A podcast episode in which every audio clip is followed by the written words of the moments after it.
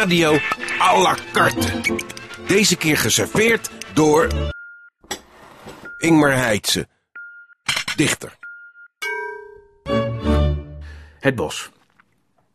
Zelfs de meest iconische radiostemmen, er zijn er genoeg om een hele column mee te vullen, maar laat ik me beperken tot Cor Gales, Willem Duis, Jacques Leuters, Meta de Vries, Frits Spits, Wim T. Schippers, Hans Hogendoorn, Hanneke Groenteman, Martin Ros, Wim Brands, Mieke van der Wij, Ischa Meijer, Wim Noordhoek en John Jansen Vergalen. Leg het qua impact af tegen mijn eerste grote liefde op de korte golf.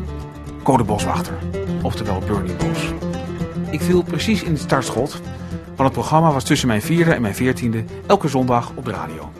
Hondsvroeg voor ouders, precies goed voor kinderen.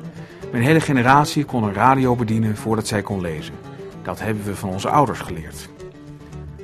Radio is een magisch medium, vooral voor kleine kinderen. Een goed radioprogramma, zeker als daar vormtechnisch op wordt ingezet, is een wereld op zichzelf.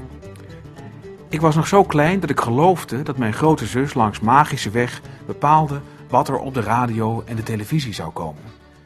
Ik kon onmogelijk weten dat ze haar kennis gewoon uit de VPRO-gids had gehaald, want zelf kon ik nog niet lezen. Ik begreep nog net dat al die stemmen niet in de radio zelf huisden. Afgezien daarvan was het heel logisch om te geloven dat al die mensen die ik hoorde ergens in één groot huis bij elkaar woonden, dat Hilversum heette. Sterker nog, het was onmogelijk om er een reëler beeld bij te hebben. Ik dacht niet aan studio's waar elk uur iets anders wordt opgenomen, goed voorbereid door redacteurs en door vakbekwame technici de eter ingeslingerd, de band op of allebei.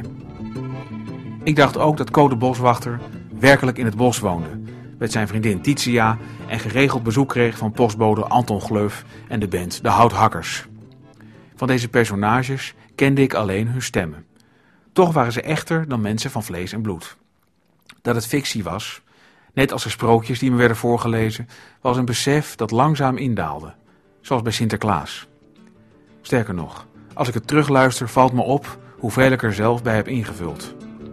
Co doet niet eens zo heel veel meer dan over de natuur vertellen, wat brieven van luisteraars voorlezen en wat rare liedjes draaien. Dat was genoeg om een heel leven bij te kunnen fantaseren.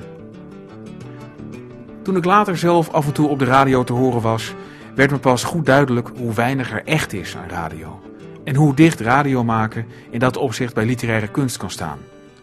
Ooit mocht ik een spotje inspreken voor een energiebedrijf, waarin mijn stem een kort rollenspel speelt met die van Jacob Derwig.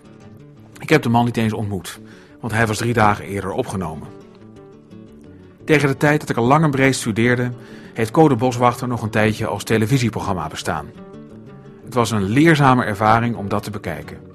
Voor het eerst van mijn leven maakte ik mee hoe het toevoegen van beeld iets minder echt kan maken.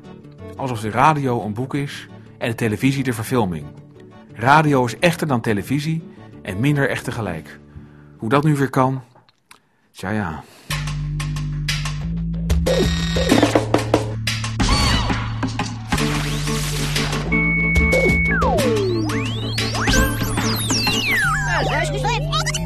Ja, wat zeg?